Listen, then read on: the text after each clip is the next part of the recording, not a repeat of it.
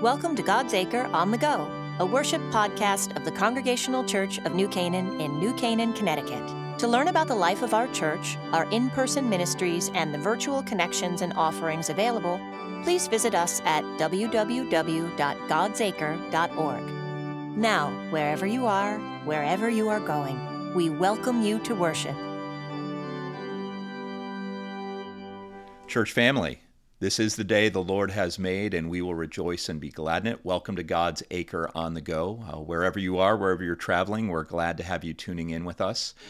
So, this morning, we invite you to prepare your hearts uh, and minds for summer worship as we listen to our anthem.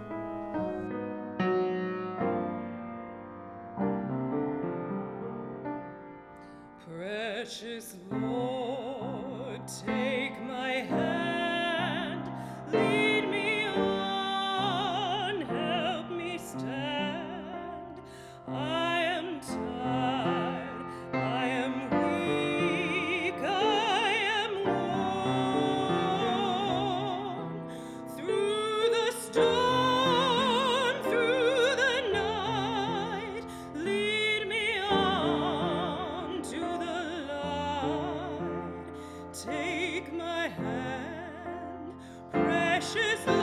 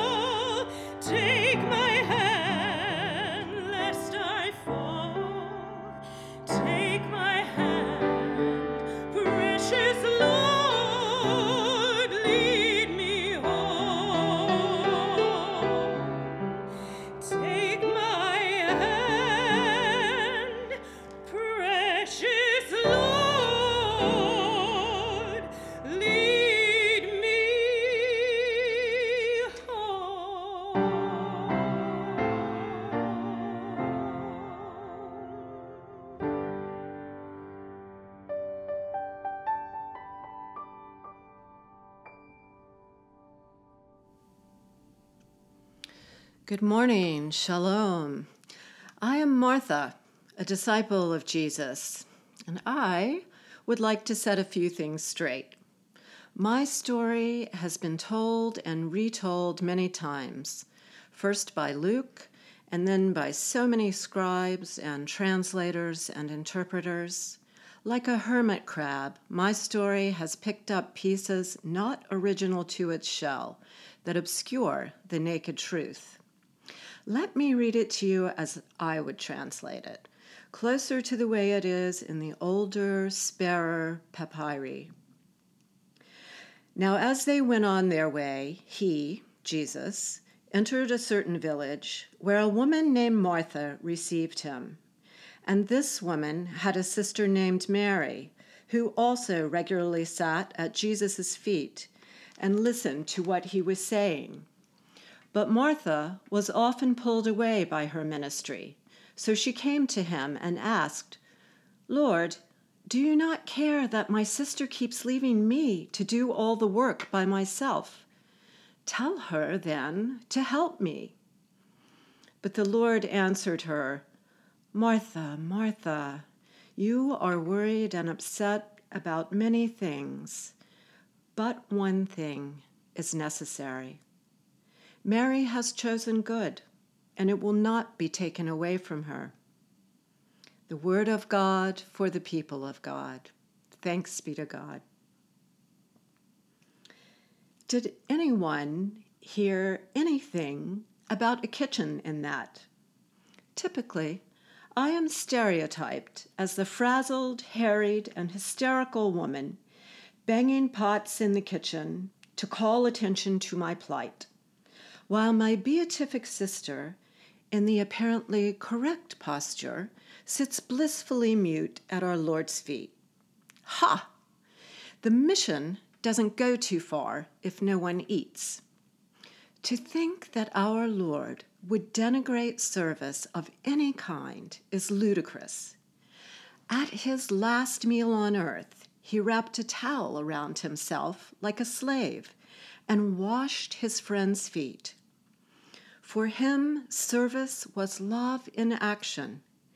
It was God's love flowing through him to us and through us to each other and to God. This is the man who said, For everyone who exalts himself will be humbled, and he who humbles himself will be exalted.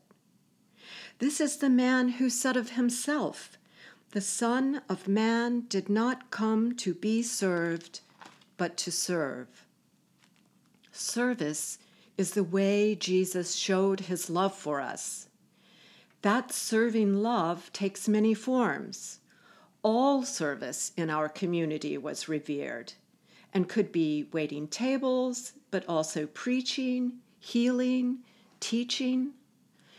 Women and men did all of these. Neither would Jesus separate these integral parts of ministry one from the other meditation on the word and service. They cannot be taken apart. We heard him say many things like, My family are these who hear the word of God and do it. So, what happened here? Why am I so misunderstood? First of all, the word received, often translated welcomed, means much more than invited in for lunch. Of course, we fed him. That's not the point. Jesus was not looking for luxury accommodation. When he sent 72 disciples out on the road, he said, Carry no purse, no bag, no sandals, and whatever house receives you, remain in the same house, eating and drinking whatever they provide. Jesus would not have wanted a fuss. Instead, to receive Jesus as I did was to accept his teaching and mission and way of life, the way of love, to be a disciple. For my story, that is extremely important. It makes no difference if I am in my kitchen or even in my house. The point is that I am a disciple. This is further expressed in the next line. Her sister Mary also sat at Jesus' feet. This does not mean that on a particular day Mary was sitting at the feet of Jesus. In fact, in the story, Mary is not present at all. To sit at a teacher's feet is an expression. It means to be a disciple of. Mary was such a sitter. But note this she, my sister, was in the text also a sitter. Also. We were both sitters. Our ministry together was a house church. And when Mary started to be called more and more to go out on the road preaching and teaching in other villages, the bulk of the work fell entirely to me. But there was more to my worry. Mary was my little sister, my right hand, yes, but also my best friend and I loved her and missed her, and I was scared for her. Things were becoming tense. Jesus' cousin, John the Baptizer, had already been beheaded by Herod, and Herod now was suspicious of Jesus and the community he was forming, which considered everyone to be of equal value. What would that mean for the local Roman authorities if large numbers of people began to think this way? A woman could be especially vulnerable if there were trouble. And if I'm honest, I may have also thought Mary was pushing the boundaries a bit too far as a woman. What would people think? I wanted Mary home. Jesus and I were close friends. I know he saw my distress and understood it all. When he called my name twice in that way that the Hebrews reserve for great intimacy Martha, Martha. I knew to listen well. He said Mary had chosen a good part, not a better part than mine, as it is often translated, but a good part, her part, which she must be allowed to pursue just as I had been. That's what most people focus on in the story. But it was the other thing that Jesus said that has stayed with me. He said there is but need of one thing. One thing. He didn't elaborate. As often with things he said, it made me wonder for quite a while. As my story was repeated, there was a rumor that the one thing was my famous fish and artichoke couscous. It is delicious, I will grant you. But no, I have come to think that the one thing he meant was love. Love. Love is what is necessary. When asked what was the greatest commandment, Jesus said, Love the Lord your God with all your heart and love your neighbor as yourself. Everything else falls from these. Love is what binds together diverse churches and communities. And love radiates out into the world in people like Mary, crossing boundaries as if they are not there. Love powers both these roles and all others in ministry. It is said, without love, we are a clanging bell not so far off from clanging pots and pans, maybe. If we want to make beautiful music, we have to start with the love melody. It was and is always Jesus' refrain. He embodied it. And I have tried to live my life in the same way.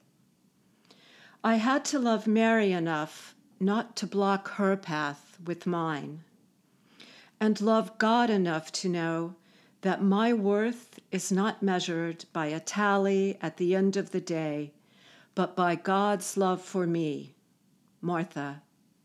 And that is more than enough for the ministry I am called to. Love can be challenging. Love can even be dangerous. It certainly was for our Lord. But it is also our strength and where we find our true selves. Answering the call to love, the call that still comes from Christ, is to find the life that is really life. So I urge you to listen well when your name is called twice, and consider where love is calling you this July day. Hear and do. Amen. Holy Lord, bless us with ears to hear your call and love enough to do the work you have planned for us. In the name of our servant Lord, Jesus Christ. Amen. Now may the Lord bless and keep you. May the Lord make his face to shine upon you and be gracious to you. May the Lord lift up his countenance upon you and give you peace. Amen. Thank you for joining us for Worship on the Go. To support this podcast and the ministries of our church, please consider making a contribution by clicking the Give button in the top right on our website, www.godsacre.org, or within today's email. God bless you and have a wonderful week.